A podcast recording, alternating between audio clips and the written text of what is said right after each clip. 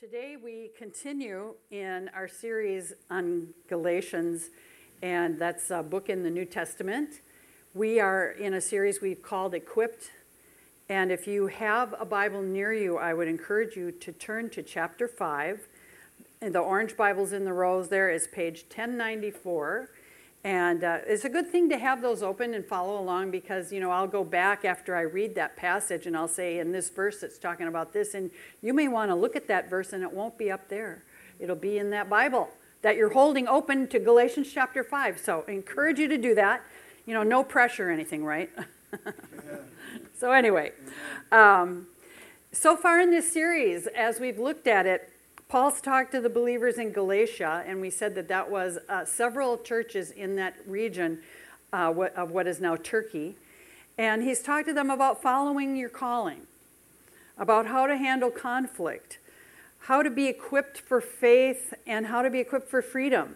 And today, as we look at chapter 5, he's talking about how to be equipped by the Spirit. So let's read the first 12 verses here of chapter 5 of Galatians. It is for freedom that Christ has set us free. Stand firm then, and do not let yourselves be burdened again by a yoke of slavery. Mark my words. I, Paul, tell you that if you let yourselves be circumcised, Christ will be of no value to you at all. Again, I declare to every man who lets himself be circumcised that he's obligated to obey the whole law. You who are trying to be justified by the law have been alienated from Christ. You have fallen away from grace. For through the Spirit we eagerly await by faith the righteousness for which we hope. For in Christ Jesus, neither circumcision nor uncircumcision has any value. The only thing that counts is faith, expressing itself through love.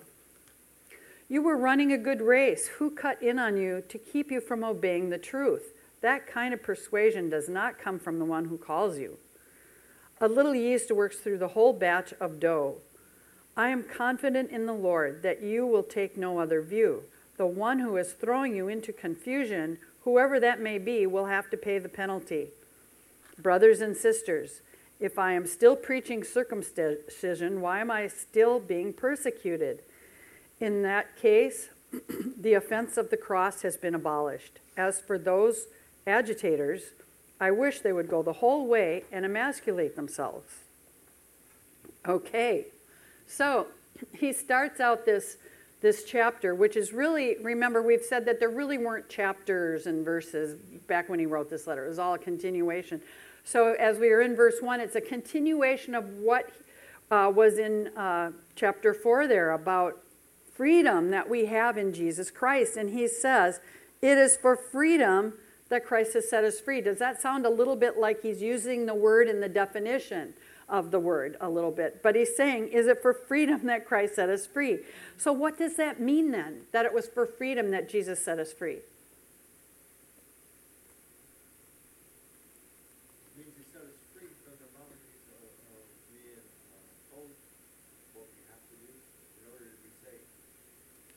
He set us free from having to, I'm going to maybe paraphrase what you said. I think you meant he set us free from having to do stuff to be uh, to have salvation.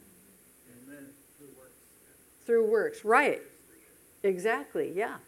Any other thoughts about that? I mean, I think he set us free so we can enjoy, we can enjoy this new um, covenant that we have. Yeah, he set us free so we can enjoy the new covenant, the new relationship we have with him. Yeah, and also, he set us free so we aren't bound by sin anymore, right? The freedom we have in Jesus Christ, not only do we not have to earn it, but we don't have to be bound by sin, is what he's saying. Though all that addiction, all of that trying in, in our own power, and uh, the devil's lies in his ways and attacks in our life. Then he says, stand firm. And pers- what that means is to persevere, to keep our standing. He's saying, stand firm and don't go back to that other way. Don't be in sin. Don't allow those Judaizers to cause you to sin by adding this other requirement to salvation. Now, the one he's talking about here is circumcision, but you can add in anything that you think other people are talking about. Like, you can't be saved just by Jesus Christ. You have to also do this other thing. Well, anything that would be in that category would not be right Paul is saying. No, no, that's adding another requirement to what salvation is, and it's only Jesus. It's like that song we sang, nothing but the blood of Jesus. That's what it's talking about. That's the only way we're saved is by the blood of Jesus that was shed for us on that cross. His death, his resurrection. And so he says, uh, you know, mark my words, I'm telling you, don't let yourself be circumcised. So is he saying don't anybody get circumcised anymore? No, he's saying don't do it if that is the plus Jesus, Jesus plus that for your salvation. He's saying that that is not what we want to do is be adding these other things. He said if you go along with that false teaching, you're having a burden of a yoke of slavery. He says that it's like you've been you're under this yoke of slavery. And the yoke back then, what he's talking about, I, I assume they do it still today, a yoke if you see two oxen pulling something, you know, two, two something's pulling in a yoke, it's a thing that goes around the neck of the animal and joins it to what it's pulling. And what he's saying here is there's a yoke of slavery that binds you to the slavery if you are using Jesus plus anything for your salvation, you are still bound to sin. So, why is it that Jesus plus something would keep us bound to sin? It's saying Jesus isn't, isn't enough, for sure. If I'm trusting in Jesus plus myself, something I have to do, whatever works that is, if it's circumcision, whatever, then what I'm doing is I'm mixing grace and works, which actually the works then cancels out the grace because I'm trusting in the works for my salvation, not just Jesus. And works and grace are mutually exclusive. There's no combining them. And what this does is cause me to be bound to the burden of the law, he's saying, trying to live it out in perfection. And then that's bound to the slavery of sin. He says in verse 2 it's like Christ is no value to you at all. Well, that's saying Jesus plus something I must do is necessary for salvation. And if I make it about an obligation of the law, it puts me back in that slavery of sin. So, what Christ did for me isn't enough. It's of no value because I, by my, trying to earn it by doing something, I've said that's not what I need. I have to add other things. I can't trust God for salvation. And this mindset for salvation, he says then in verse 4, he says that'll actually cause you to be alienated from Christ. Okay, alienated from Christ because you're saying that what Jesus did was not enough, and so it pulls you away from God's grace. It alienates you from what God wants for you. It's by faith we're saved, he says, that our hope, our confidence of righteousness doesn't come from trying to keep a checklist but through the power of the Holy Spirit. Our confidence for righteousness isn't in ourselves, but in the power of the Holy Spirit in us. So if we want to live a righteous life, yes, the law is some good things for us to do. But if we want to live for Jesus Christ, we can't do that in our own power. It's the Holy Spirit living through us. He further says that circumcision doesn't add anything, it has no value, he says in uh, verse 5. So if we're in Jesus, circumcision doesn't add anything because it doesn't tell us uh, anything more about how we're saved. It doesn't help us be saved more. In other words, if I've trusted in Jesus Christ, He is my Lord and Savior. I, Savior. I've surrendered my life to Him. Nothing I do makes me more saved. Uh, so circumcision in its own doesn't have any value or any power over me for salvation. Um, obviously, not for me anyway, but um, anyhow, circumcision works don't give us any more uh, value to God. The only thing that counts, he says, is faith working through love. Okay, then in verse 6, he says, that you, it, or verse 7, he said, You were running a good race. Who cut in on you? So, who cut in on you? Running a good race. What he's talking about there is kind of like what he talked about in chapter 2. He talks about our lives like running a race, We have a starting point, we have an end point. And as we run, we want to run well, we want to do things well. And uh, he, it's how we're living our lives for Jesus Christ. And that finish line is when we enter eternity. Who cut in in you? Who's hindering you? Who put an obstacle in your way? In high school, I ran track and cross country. And during a race, if someone cuts in front of you, that's a problem, right? Yeah. I mean, all of a sudden, it stops you, you trip, you get off track, uh, whatever it is. It's not a good thing. In a recent Olympics, uh, there was a runner, a woman named Sifan Hassan, who was in the final lap of her heat in the 1500 meter race when she was tripped by someone falling in front of her. You see right there. Okay, that's a problem. Most times people would just give up. But I'll tell you what happened here. She got up and ran as fast as she could. 11 of the world's fastest runners were between her and the finish line, and she ran as fast as she could, and unbelievably, she won that heat. So, what that means is if you count all the bodies there, this is her, all the bodies there, and one more. She was behind them and passed all of them, even though she fell and won, because she got up and ran like crazy and got to the end of the race and won her heat. That's like us. When someone tries to hinder us, we don't just like give up. We need to get up and run the race with what God has for us. He says, if someone's hindering your race, uh, hindering you following Jesus Christ, don't listen to that.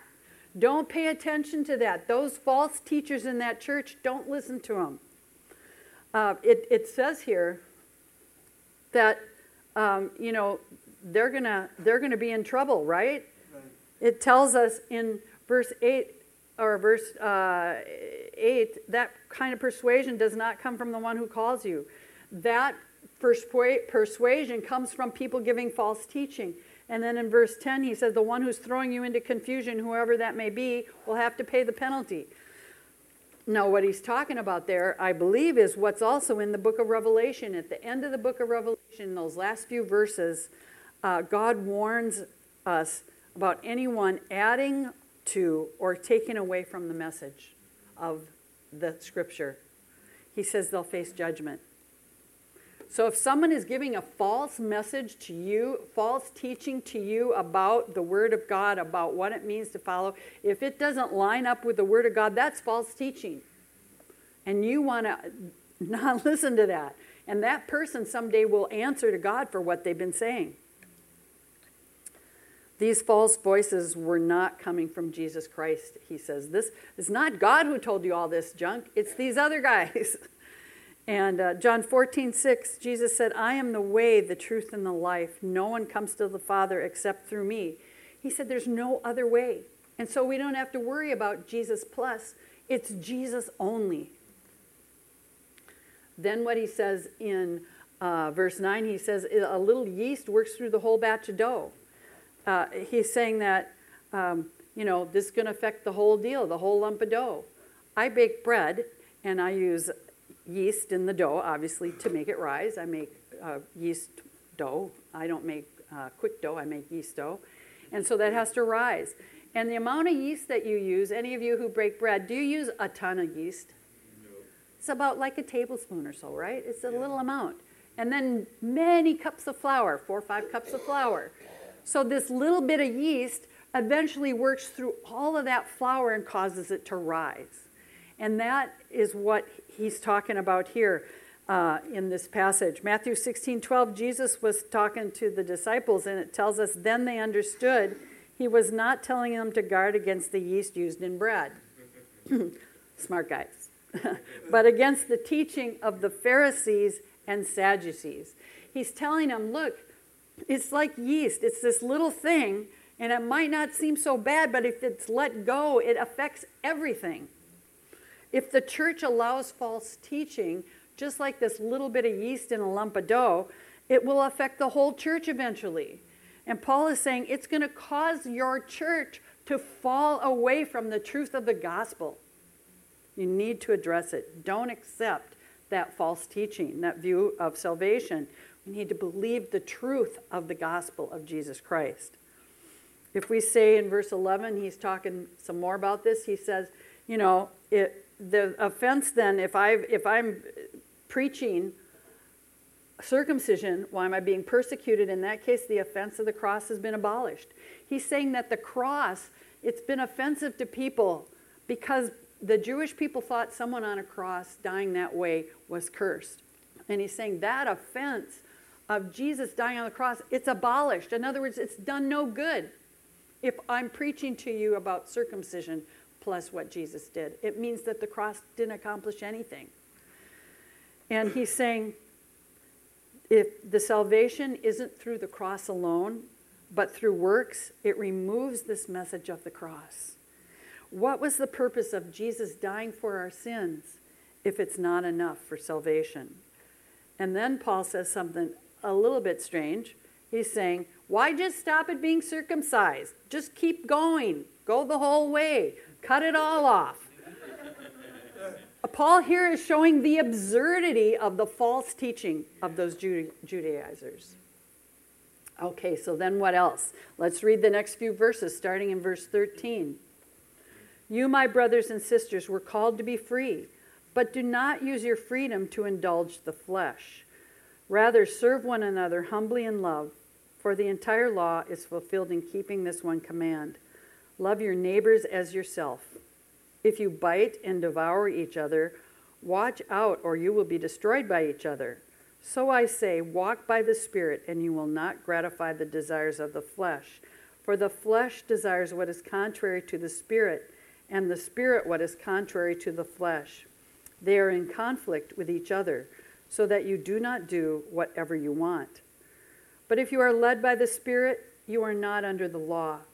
The acts of the flesh are obvious sexual immorality, impurity and debauchery, idolatry, witchcraft, hatred, discord, jealousy, fits of rage, selfish ambition, dissensions, factions, and envy, drunkenness, orgies, and the like. I warn you, as I did before, that those who live like this will not inherit the kingdom of God. But the fruit of the Spirit is love, joy, peace, forbearance, kindness, goodness, faithfulness gentleness, and self control. Against such things there is no law. Those who belong to Christ Jesus have crucified the flesh with its passions and desires. Since we live by the Spirit, let us keep in step with the Spirit. And we will stop there. So, here in this next section of his letter uh, of this scripture is a contrast between freedom and sin if the law is no longer a burden to live out, we live in freedom. Okay, if that's the case, there's no burden of the law, but we live in freedom. What is our freedom for? What do we have freedom to do? To love one another.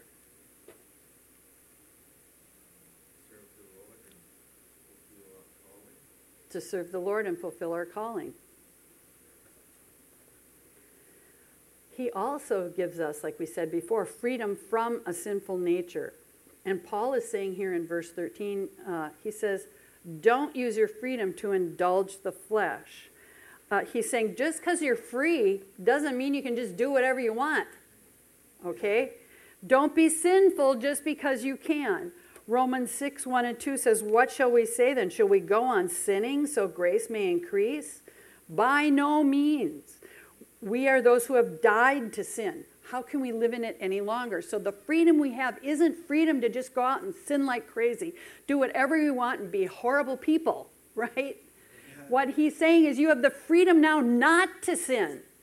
You have the freedom to follow God and do what he's asked you to do, not as a way to earn salvation, but as a way to live, as a way to live uh, lives that are righteous. Our freedom isn't bound to the sin nature, but to serve Jesus Christ and walk by the Spirit. He's saying, serve one another through love. And why he's saying this, that love is agape love. That's the love of God. And it can only be in us when we're really following Jesus Christ, when we've really surrendered our lives to Him. And Paul's addressing the things in this letter that this church needs to hear. Um, apparently, there's some lack of love. He's talking about people um, biting and devouring each other. So, this deal about sin and the burden of sin and Jesus plus works, and all of this stuff was causing some, some problems there. And the people who were saying, yeah, but you also have to be circumcised, were thinking they were so much better than those poor pagans who had now started following Jesus Christ and they hadn't done it yet. They were thinking they were spiritually superior to them. So what he's saying is, no, that's not what we want here. We want our freedom to, to leave that sinful nature behind and follow Jesus Christ and walk in the power of the Spirit isn't so that we can run around and act like we're superior to other people who haven't. It's so that we can be people of love, the love of God flowing through us to help other people understand what it means to follow Jesus Christ. Yes, we want to live holy lives. Yes, we want to do things that honor and glorify Christ. We want to follow this word. This is kind of like the manual he wrote for best life ever for us. Uh, it's not just a suggestion. There are commands in here that God wants us to follow, but not to earn our salvation, but as a way to honor and glorify Him and to live our lives in a way that is the best for us too. Okay, so um, Paul's been addressing those things. He's taking care of them here. He's saying, don't love one another as yourself, but don't gratify the desires of the flesh. The desires of the flesh, what that means is sinful desires, giving into the things that, you know, are sinful. In the 70s and 80s, I think uh, there was this theme of like, if it feels good, do it. Meaning, if you like to do it, just go ahead and do it. Um, which is really bad advice, by the way. Um, and it's also against what God would want us to do because the things that feel good, you don't go by your own emotions. That's not my indicator for my life of what I should be doing to honor and glorify God. Because some things that might feel really good are really bad for me, right? So, what I want to do is the things that God says are the good things to do. Um, even if there's some, it seems like there's something we would desire to do it because in our own mind we think, that well, that'd be okay, right? Well, if the Bible says don't do it, that means it's sin. And we don't want to gratify those desires of the flesh in us, the sinful desires, the sinful nature, as Paul calls it here. He says it's contrary, the sinful nature, if we're just living, doing all those sinful things, it's actually contrary to what the Holy Spirit would have for us. The, the Holy Spirit and sinful desires, again, mutually exclusive, okay? You cannot live following a sinful nature and also live following the Holy Spirit. Um, they're in conflict with one another, Paul tells us here. He says they're in conflict. Okay, so when you allow sin in your life too, it even say I decided tomorrow I'm just going to go out and do anything I feel like doing, and I do a bunch of sinful stuff. Am I living by the power of the Holy Spirit? No. It, you cannot live by the power of the Holy Spirit if you're also doing sinful things.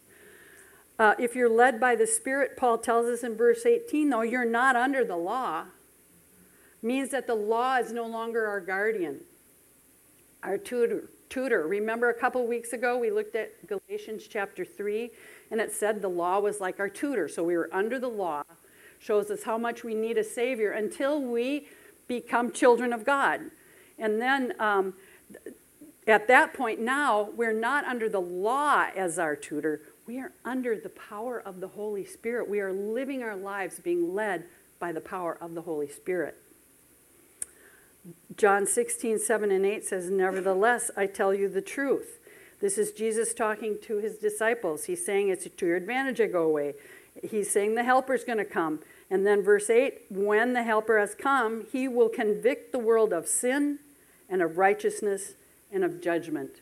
So, this is what the Holy Spirit does in our lives. When we have that power of the Holy Spirit in our lives because we've accepted Jesus Christ as our Lord and Savior, the Holy Spirit convicts us of sin.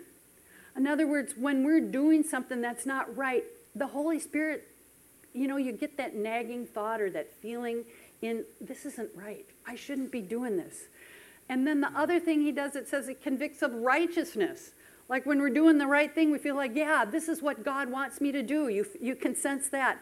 And of judgment, meaning if we do not accept the Lord Jesus Christ, if we do not follow him, if we aren't living our lives in a way that glorifies God, we're going to reap judgment.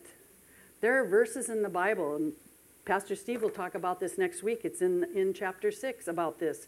You reap what you sow. And so we want to follow Jesus Christ and do the things that he has asked us to do in his word. This is like the best operating manual ever. It's God's word. It's perfect. It's holy. God says that he honors his word like his name. Um, Deuteronomy 32, 46, and 47, God's speaking to them. He says, Take, all the, uh, take to heart all the words I have solemnly declared to you this day, so that you may command your children to obey carefully all the words of the law. Talking about when they gave them the law. They are not just idle words for you, they are your life. By them you will live long in the land you are crossing the Jordan to possess. So, this Bible that we have is not just idle words. The whole Bible is not just a good read, it is life to us. The commands that are in here from God to us are for us to obey. Uh, God says that He magnifies His word with His name. In Psalm 138 2, it says, I will worship toward your holy temple and praise your name for your loving kindness and your truth, for you have magnified your word above all, all your name. If you look back at the original Hebrew there, what he's saying is he honors and magnifies his word just as he honors and magnifies his name. This is something to be valued, to be honored, to live by. So even though we're not keeping a checklist anymore, we'd agree, we're not going to be keeping a checklist of what we do to earn our salvation, right? Okay, good. Our salvation now gives us the ability, though, to honor God by doing those things. Uh, these are the things that indicate our spiritual condition in verse 19 through 21, where he talks about the, uh, the uh, sinful nature. He says, if you act like this, the acts of the sinful nature, any of these, and it's not a total list, obviously, of every sin in the world, but he's saying, if generally speaking, if you're doing any of this stuff, it indicates your heart. And if you do those things, he's saying if your heart's not right with God, you're not going to inherit the kingdom of God. You won't receive the promise. So let's look at what this means. The Greek here for live, he said, if you live like this, can also mean to practice, to be busy with. He's saying if you're practicing these things regularly, you're regularly living like this, you're regularly doing things on this list, there's a problem. You are living in the sinful nature. And to make it a little uh, more understandable, uh, the J.B. Phillips version says, the activities of the lower nature, instead of sinful nature, are obvious. Here's a list sexual immorality, impurity of the mind, sensuality, worship of false gods, witchcraft, hatred, quarreling, jealousy, bad temper, rivalry, factions, party spirit, envy, drunkenness, orgies, and things like that. I solemnly assure you, as I did before, that those who indulge in such things will never inherit God's kingdom. Paul says these are examples of the sinful nature because the Bible calls these sin. Okay? These are not just suggestions of things, maybe not good things to do. He's saying these are sinful. And the reason God calls these out is because He doesn't want us to live like that because that is not good for us. Uh, it's not our own desires or determinations, like I said before, that determine what sin. It's God's word. And so Paul warns us don't fool yourself. Don't fool yourself. If you're living like this, your heart's not right with God. You won't inherit the kingdom of God. Jesus said in Matthew 5 17 and 18, Don't think that I've come to abolish the law or the prophets. I have not come to abolish them, but to fulfill them. For truly I tell you, until heaven and earth disappear, not the smallest letter, not the least stroke of a pen will by any means disappear from the law until everything's accomplished. So, what Jesus is telling them is that, you know, none of this disappears. I came to fulfill it not to get rid of it. So, all those, what he's saying is all the sacrifices that you've been offering, all of those holy days, all of that is pointing to me, to Jesus. He's the fulfillment of them all. And that word law, when you look at what it means in the original Hebrew, it can mean divine principles, commands. And so the scripture tells us the way that God meant for us to live, to live our best life. Following the commands wasn't done away with just because Jesus came. We now follow the Bible from a position of a changed heart with the power of the Holy Spirit living in and through us. Jesus is the perfect final sacrifice. You and I don't come on Sunday morning. You know, there's no place up here where sacrificing bulls and goats anymore. Okay? We don't do that because we don't need to. Jesus, God said Jesus was the final perfect sacrifice. That when we trust in his sacrifice, when we believe in him, when we surrender our life to Jesus Christ, then we have salvation. There's no need for further sacrifices. If we live our lives totally surrendered to Jesus Christ and we've been baptized in the Holy Spirit, our lives should be different than those who haven't done this. We don't regularly practice sin. So, what are our lives supposed to be like then? We've just said that not like this list. What are they supposed to be like? Fruit of the Spirit. Fruit of the Spirit. What's that? Love, joy, peace, patience, Gentleness. gentleness. Yeah. What do these things sound like? Oh, they, they desirable. They, They're desirable, good qualities. good qualities. Want to be around people like Yeah. Do they sound a little bit like Jesus? Yeah. Yeah, our lives are supposed to be like Jesus. So let's look at what all these things are, are who He is too. And so by the power of the Holy Spirit in our lives, we can live those out too. And they're called the fruit of the Holy Spirit, like you said. It's interesting. I, as I was looking at this, I thought it says the sinful nature has acts. Okay, that's behavior, right? Yeah. Okay, but it says the Holy Spirit in us produces fruit, a righteous harvest in our lives. So different. One is acts, behavior, the other is fruit. It's, it's something that God's producing in and through us. Jesus said in John 15, 5, I am the vine and you are the branches. If you remain in me and I in you, you will bear much fruit. Apart from me, you can do nothing. Okay, so that's really good to know that apart from him, we can't do it.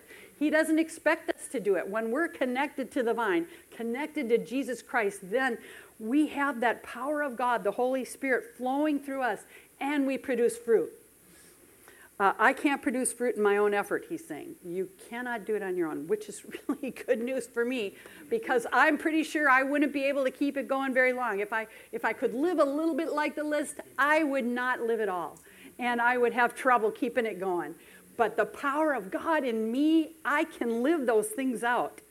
I can see God work in my life. He can lead me not to want to do the things on that acts list of sinful nature right? He can lead me to not even want to be there, but instead to want to be living in love, in peace, and patience, and kindness, all of those things. Goodness, faithfulness, gentleness, self control. Our relationship with God, with other believers, and with ourselves is all uh, covered in that list. Against such things, he says, against such things, there is no law. He's talking about the things on that list of the fruit of the Spirit. And when you look at that original language there, it says by way of such things, means to bring to completion. He's saying the law can't produce this fruit in you, only the Holy Spirit can. If you belong to Jesus, if you're a follower of Jesus Christ, you have crucified, he tells us in verse 24, you've crucified the sinful nature with its passions and desires. Crucified, destroyed that. You have fixed or nailed that sinful nature to the cross. A few weeks ago, when we were singing, It is well with my soul, you know, the third verse of that song says, talks about our old nature being nailed to the cross. It doesn't have to call the shots anymore. Let me read it to you. My sin. Oh, the bliss of this glorious thought. My sin, not in part, but the whole, is nailed to the cross and I bear it no more. Praise the Lord. Praise the Lord, oh my soul. We don't have to carry that sinful nature around with us anymore. It's nailed to the cross. The blood of Jesus washes us clean, like Jacques was talking about during worship. We now have the power of the Holy Spirit within us to help us walk that out, that the fruit of the Spirit can be in our lives. And then he says in verse 25, since we're now being led by the Holy Spirit, let's keep in step with the Holy Spirit. He's saying, let's walk by the Holy Spirit. Let's live our lives being led by the Holy Spirit. So, how can we summarize what he said in this, in this chapter to us today? How can we keep in step with the Holy Spirit? The first thing is to surrender your whole life to Jesus Christ. Trust Him and Him only, and don't hold back. Give it all to Jesus Christ. Because any area that you're holding on to, like if you said, God, I'll do all of this, but this right here, I'm going to hang on to this. I want to still do this, even though you don't like it. I like it enough for both of us. So, what that is saying is that you have not surrendered all your life to Jesus Christ. And if you want to see yourself living in victory, living free of all that junk of the past, living free of the sinful nature, you need to trust God with everything you are. Give all of your heart to Jesus Christ. Make him Lord of your life. And then the second thing about how to walk and keep in step with the Holy Spirit is to put to the cross, like we said, put to the cross all of the sinful nature. Anything that's not honoring God, anything that God's word tells us is, is not right, that old sinful nature, we want to submit that to the blood of the cross of Jesus Christ. See how close you can get to Jesus Christ. Not how much you can get away with and still be a follower of Christ. We have freedom from that sinful nature. It's nailed to the cross, and we bear it no more. This is such great news for us. And then the third thing we want to do to keep in step with the Spirit is to live in the power of the Holy Spirit. So each day, what you want to do is ask Jesus to refill you with that power of the Holy Spirit. Surrender your life to Him each day. Say, God, I want to do what you've called me to do today. I surrender all my own desires and wants to you, Lord God. Show me today how to honor and glorify you. Everything you encounter, all you do then will honor and glorify Him. Ask the Holy Spirit to show you what's righteous and what's sinful and to help you live in a way that honors and glorifies God. Sometimes when we're at work, there's things that come up, and our first inclination is to say stuff that's not really honoring God. So we ask the Holy Spirit, please help me today to do everything in a way that glorifies you. When we talk to family or, or people, or when we're driving, we might not be doing stuff that's honoring and glorifying God. Ask God each day, at the start of each day, Lord, fill me up with your power. Holy Spirit, give me the ability to see the things I should do and not do today. Surrender your whole life to Jesus Christ and put to the cross all the sinful nature and live in the power of the Holy Spirit. Would you stand with me as we close? So I just ask everyone, uh, just bow your heads. Uh, a quick question here. How many of you would say today, I want to be closer to Jesus Christ? Thank you. Are you willing then to put to the cross all the acts of the sinful nature? If you need to repent of regularly practicing any of the things on that list of the sinful nature and committing to follow the leading of the Holy Spirit, if you're wanting to make that commitment today and repent of anything that's been holding you back, just raise your hand. Thank you. Lord God, we just thank you for this encouraging word. Lord God, that the Holy Spirit living in us makes us more like Jesus Christ. Lord, I pray that all of that junk of the enemy would be uh, nailed to the cross. That you would help us not to carry that around, that burden of the sinful nature. Lord, I pray that that would be uh, crucified with Christ and we would, you would live through us.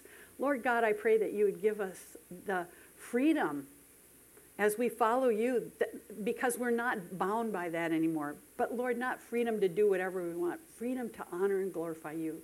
Lord, we don't want any of that junk in our lives.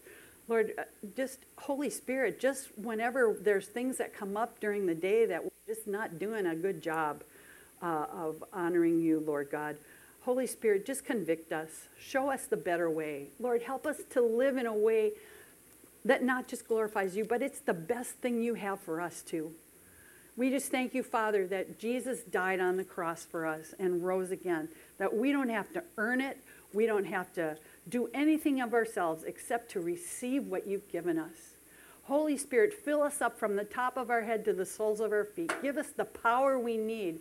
Saturate us with the power of God to be able to live lives that honor and glorify you, to be able to live lives that are, we're making good choices. Lord God, we thank you for that, and we thank you for all you have for us. Father, I pray that the fruit of the Holy Spirit would be things that people would say about us. Oh, they're so loving. They're so kind. They're so gentle. They've got so much self control. Oh, man. Uh, Lord God, we want to be just like you, Jesus. We thank you, Father, for all you're going to do in our hearts and lives this week.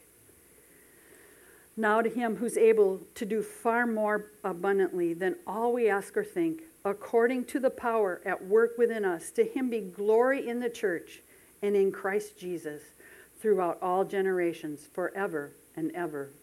Amen.